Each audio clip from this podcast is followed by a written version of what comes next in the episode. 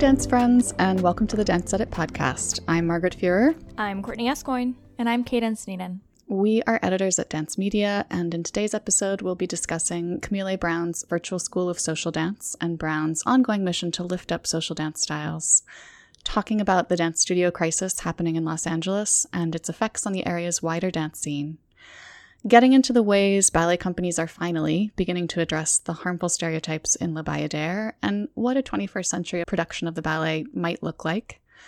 And hearing a message from dance filmmaker Nel Shelby about her work on this year's reimagined, part digital Table of Silence project, which is a dance for peace performed each year on 9 11. Um, we're excited for you all to hear Nel's particular perspective on how the pandemic has altered the dance world. But do you all have other dance world movers and shakers? I mean, to use a terribly well worn but still fitting turn of phrase that you would like to hear from, because we're planning our upcoming lineup of voice memos and hopefully down the road longer interviews as well. And we'd love your input on potential guests. Um, if there's a dancer or a dance administrator or a dance teacher or some other kind of dance world superstar that you think would be great on the pod, please, we encourage you to drop us a line on Twitter at dance underscore edit or to DM us on Instagram at the.dance.edit, or you can just email me directly at mfuhrer, F as in Frank, U-H-R-E-R, at dancemedia.com. So now, as usual, it's time for our weekly dance headline rundown. Um, just some of the top dance stories of the week in brief. So, Cadence, you want to start us off? Sure. Um, Broadway and film dancer Virginia Doris, known professionally as Virginia Bosler, died recently at age 93. A favorite dancer of choreographer Agnes DeMille, Virginia performed in works like Bloomer Girl, Brigadoon, and the film edition of Oklahoma. Uh, Buckets and Tap Shoes co founder Rick Ostlund was recently discharged from the hospital after being involved in a bike accident that resulted in a traumatic brain injury. A GoFundMe to assist with medical bills has already surpassed its $25,000 goal. Uh, Colorado Ballet has canceled all performances until 2021, furloughed its dancers until January 2021, and reduced the salaries of its staff for the foreseeable future. This comes as a major blow to the company's 60th anniversary season, and leadership anticipates revenue losses between 3.5 million and 4 million dollars. And sorry to say that my next news item is no more cheerful. Uh, New York City ballet dancers have banded together to start their own relief fund as the company is reportedly unable to provide adequate financial assistance to get them through the end of the year. They are planning to donate 10% of what they raise to the General AGMA Relief Fund, and more info can be found at dancersofnycb.com. It is worth noting, uh, Twitter detectives have looked into the company's most recent publicly available tax records and noted that as of 2018, some executive and artistic staff were making six and seven figure salaries. Not a good look if that's still the case. Um, Pittsburgh Ballet Theater artistic director Susan Jaffe announced her plan to help the company weather the pandemic storm a series of open air performances. The company's main stage season will become a socially distanced outdoor experience in a new quote unquote mobile performing arts venue. And they're also planning to reimagine their Nutcracker outside of the traditional theater setting. What a way to begin her first season as artistic director. Yeah. But it sounds like some creative ideas. Yeah, power to her. Um, Houston Ballet launched Breaking Boundaries, a conversation series between current and former Black, Indigenous, and people of color who have been part of the company about their experiences as dancers of color. The first episode includes Adrian Vincent James, Sandra Organ, and Lauren Anderson, and the second episode includes current members Harper Watters, Kellen Hornbuckle, and Nazir Muhammad. It's really fantastic. We'll link to that in the episode description. After 16 years on television, Strictly Come Dancing, Dancing with the Stars' British sister show, will finally feature its first same sex dancing partnership, pairing boxer Nicola Adams with a female professional. Queer representation, yes! um, CBS has announced a new unscripted dance show, working title Dance With Me. The premise a talented young dancer invites a family member or other adult who has supported their dance dreams, but who is not themselves a dancer, to become their dance partner as they compete routines against other duos. Yeah, who from the Dance Spirit universe do we think is going to end up on this show? Because I, I have a bunch of names I have a feeling are already involved. I would love to see your dream cast, Margaret. In other exciting television related news, a new documentary is coming to the PBS American Masters series, all about legendary dancer, director, and choreographer Twyla Tharp. The film, Twyla Moves, will provide a first hand look at Tharp's famously rigorous creative and choreographic process. And we are very excited. I, part of this documentary, and this even just saying all these names together gets me excited. She's creating a socially distanced piece on Misty Copeland, Germán Cornejo, and Maria Khoreva.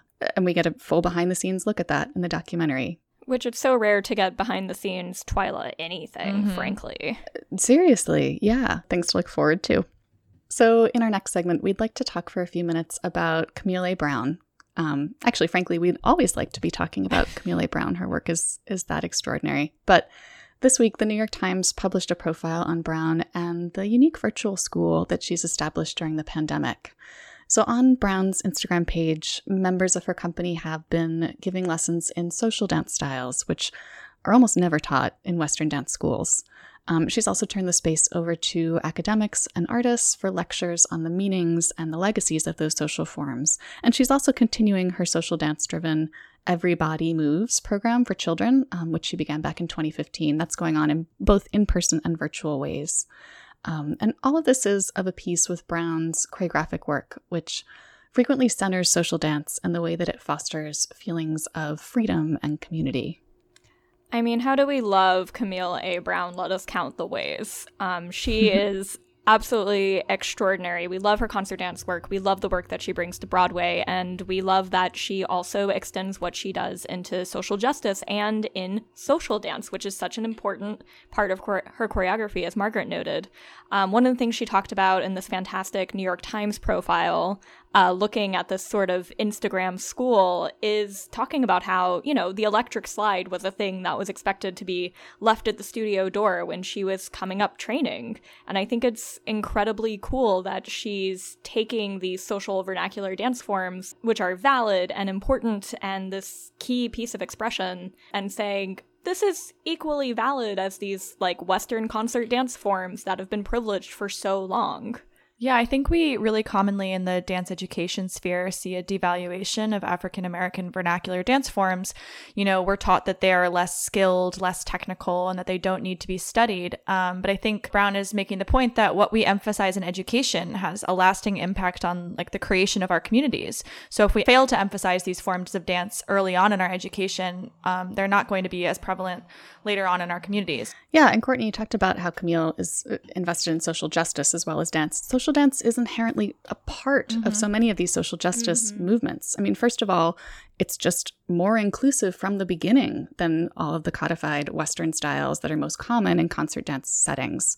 Dancers in social dance are always active participants in the shaping of the vocabulary. You know, I think so much of what we love about dance, regardless of what dance form you are personally invested in practicing yourself, so much of what we love about it, I think, is the aspects of ritual and the aspects of coming mm-hmm. together mm-hmm. and working as a group. Even mm-hmm. if you're working on your own technique, you are working as a group in this group setting. It is inherently a communal exercise. And social dance is saying, yes, that is the point. And here in our time of quarantine, I think having social dance, even if it's through a screen, is huge. Yeah, I think they even call the series on Instagram social dance for social distancing. It's just, it's this idea of maintaining that connection in the way that we can at this moment as a, a form of, of therapy in a way. Mm-hmm.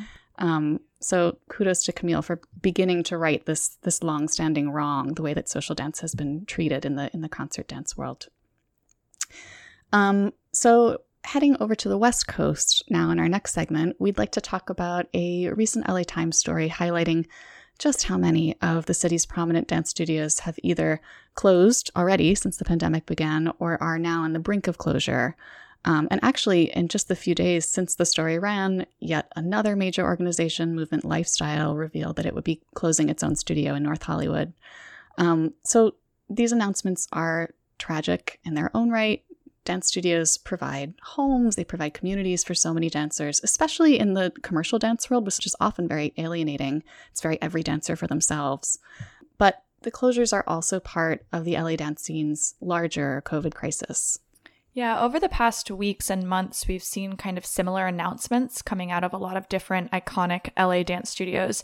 Hubs like the Pieter Performing Space, Edge, and like Margaret mentioned, Movement Lifestyle have all announced that they're either leaving or being forced out of their brick and mortar spaces. Even before the pandemic, running a dance studio in LA was, you know, notoriously challenging and incredibly expensive. And many studios struggled to stay afloat amid real estate development and rising rents across the city. Many well known studios were already closing last year, pre pandemic, and it seems like the coronavirus may accelerate the closures of many more.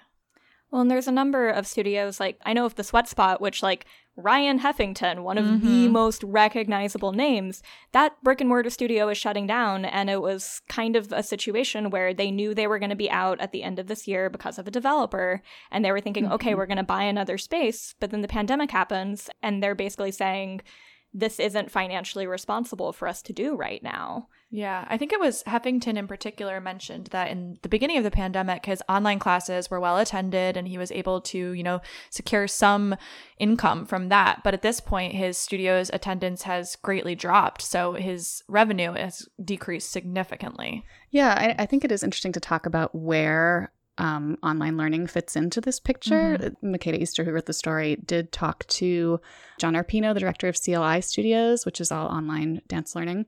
But I mean, even John Arpino, who's fully invested in this type of training, said, no, there is no substitution mm-hmm. for in-person dance training. Every interview he's given, that's yeah. always that's his bottom yeah. line, and it's it's the truth. Yeah, I think I just I'm really fearful of seeing LA become the place where online dance classes are filmed, and that's yeah, it. Exactly.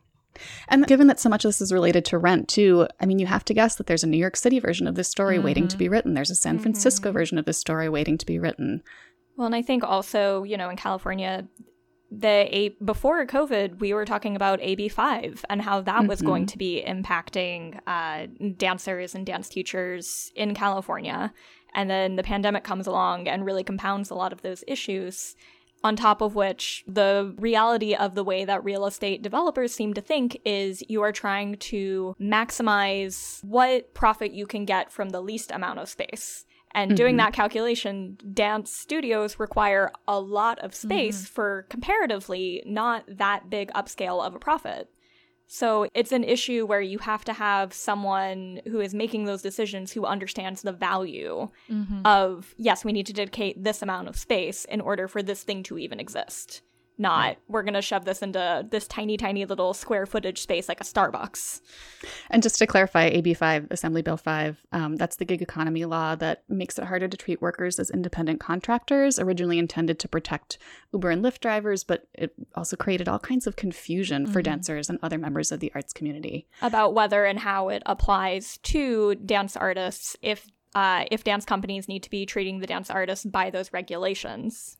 Yeah, it just seems like the concert dance scene in LA was finally starting to mm-hmm. pick up some steam.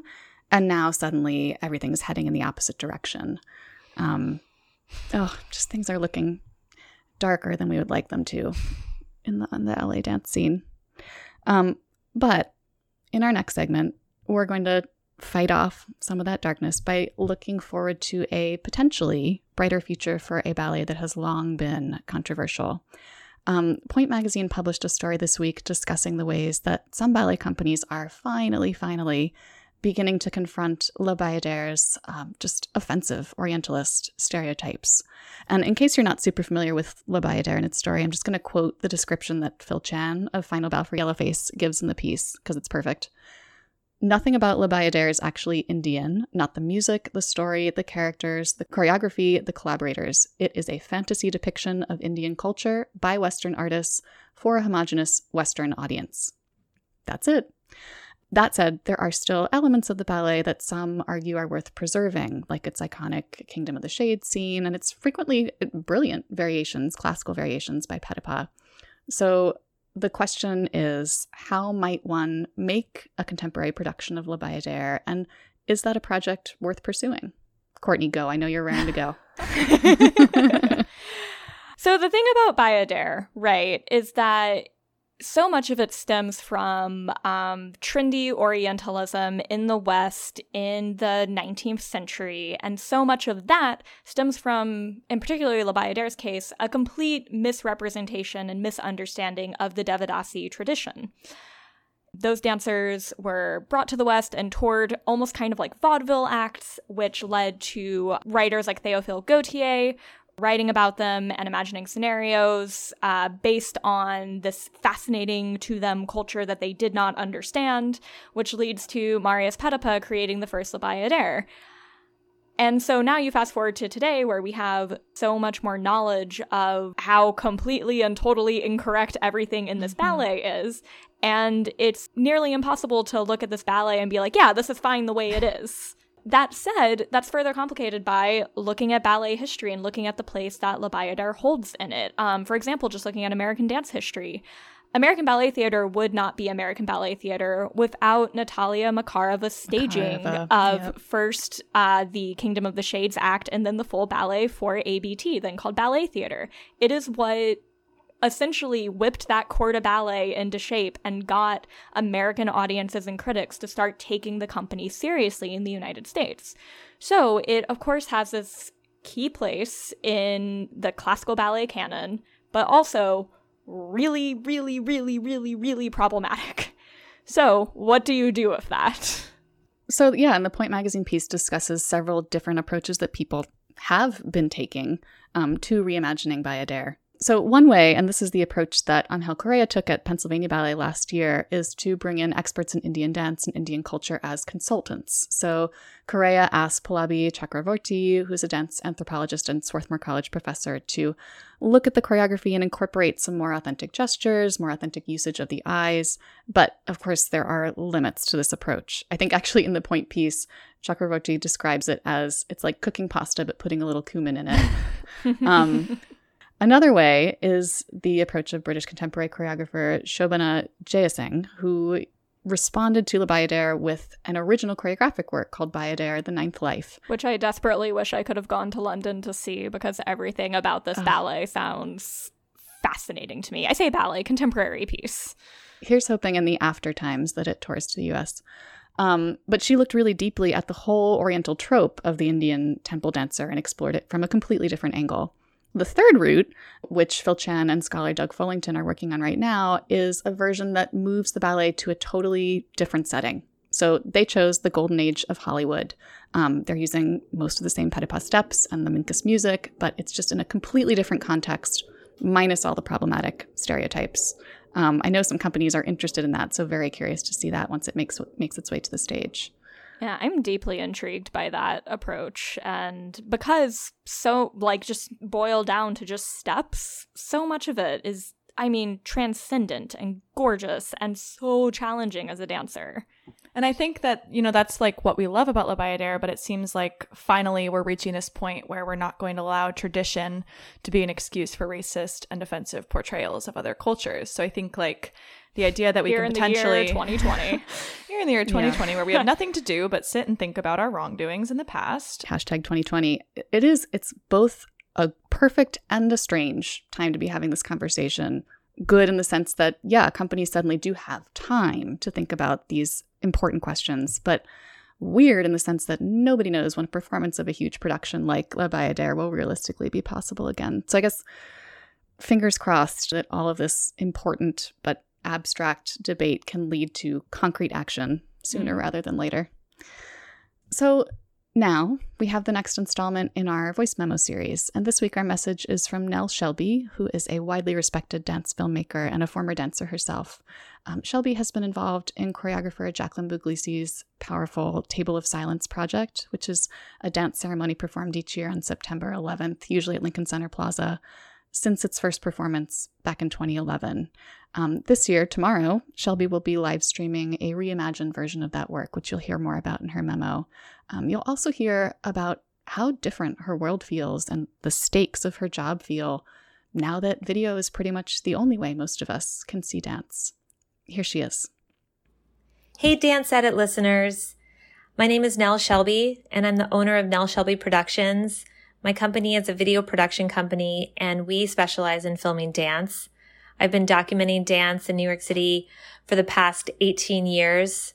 I started out uh, getting my BFA in dance and my BS in broadcast video, got an internship at Jacob's Pillow Dance Festival, and realized that I could make this a career. Moved to New York City, um, bought a camera and a computer, and my world opened up for sure. So that's what I've been doing for the past 18 years. And then um, the past six months has been very challenging, like it has for everyone. Um, on March 15th, I lost most of my jobs. Um, and pretty much everyone canceled or postponed. And that was a huge shift, like it has been for all of us. And then about a month later, Teachers College reached out to me and asked if I could produce their convocation with them. And I just dove in. I thought, how am I going to do this from my home office? But I did it and it taught me a lot. And so then after that, I was then asked to produce the Jacob's Pillow Dance Festival gala, virtual gala. And then the Vail Dance Festival, that's been one of my clients. We produced eight shows for them and we produced the virtual festival for Jacob's Pillow. We did three shows a week. And so I really um, turned my business around. And what's been really exciting for me has been that, you know, before video sometimes was a bit of an afterthought. You know, the dance performance was the most important thing and making sure that the live audience saw the, this performance. And then it was like, oh yeah. And by the way, we need to get video. and so I, you know, that's, I was sort of like the, the end, the very last thing. Now it's been such a switch for me because now I'm sort of the first thing and really the only thing that we can do right now to get our message out there. Until um, the Table of Silence, which is happening this Friday um, for 9 11, commemorating 9 11. It is a performance about peace and oneness. And I have been live streaming this show for the past 10 years with Buglisi Dance Theater and Jackie Buglisi. I was asked 10 years ago to, um, to film it and live stream it. It was when live stream was very new, when internet was not that great. So it was extremely nerve wracking. But now here we are with this is how we can get our message out to the world. So it's been really, um, a pretty big undertaking. Lincoln Center has opened up the plaza and they're bringing back um, their staff and some union people to work on this. We are all abiding by all the COVID regulations. I've had to sign documents. I have um, had to come up with my own COVID regulations for Nel Shelby Productions. It's not that unusual. It's like, you know, still wearing masks and social distancing and sanitizing, but it does feel like there's a lot of stuff to read and just make sure that we're all really being as safe as possible and that we're all adhering to the, to the guidelines in this situation. Um, so Table of Silence has been reimagined. Normally it has 100 plus dancers on the plaza. Now it's going to have 25 dancers, less musicians. I'm actually, instead of three cameras, I'm doing one camera. And um, I've tried to scale back my team a lot more. So I think it's just a little bit, you know, it's been, I have to admit, it's been a little stressful, but it's also like when I think of the reason why we're doing this and we are trying to pursue this amidst the challenge and not just sit in our homes, but just figure out how to make things happen. That's been really inspiring to me. So right now I'm working on a lot of different projects. People are calling me to um, either help them produce their shows or help them edit their shows. A lot of people are transitioning and pivoting to digital content. And um, that's really the way that we need to go right now.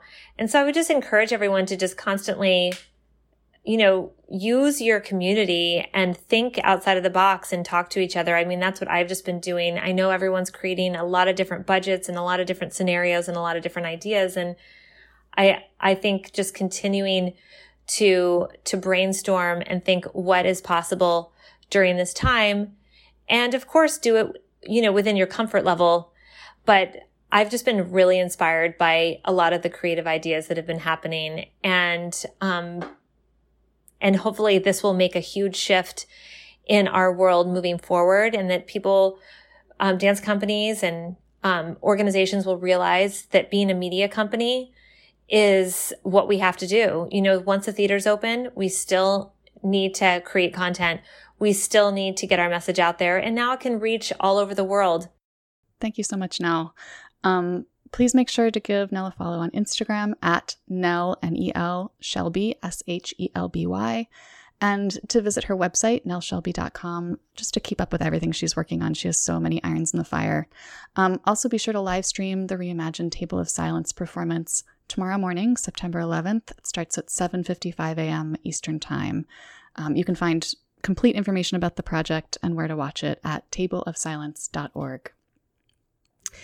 Okay, thanks everyone for joining us. We will, as usual, be back next week for more discussion of the news that's moving the dance world. Um, in the meantime, keep learning, keep advocating, and keep dancing. Mind how you go, friends. Bye, everyone.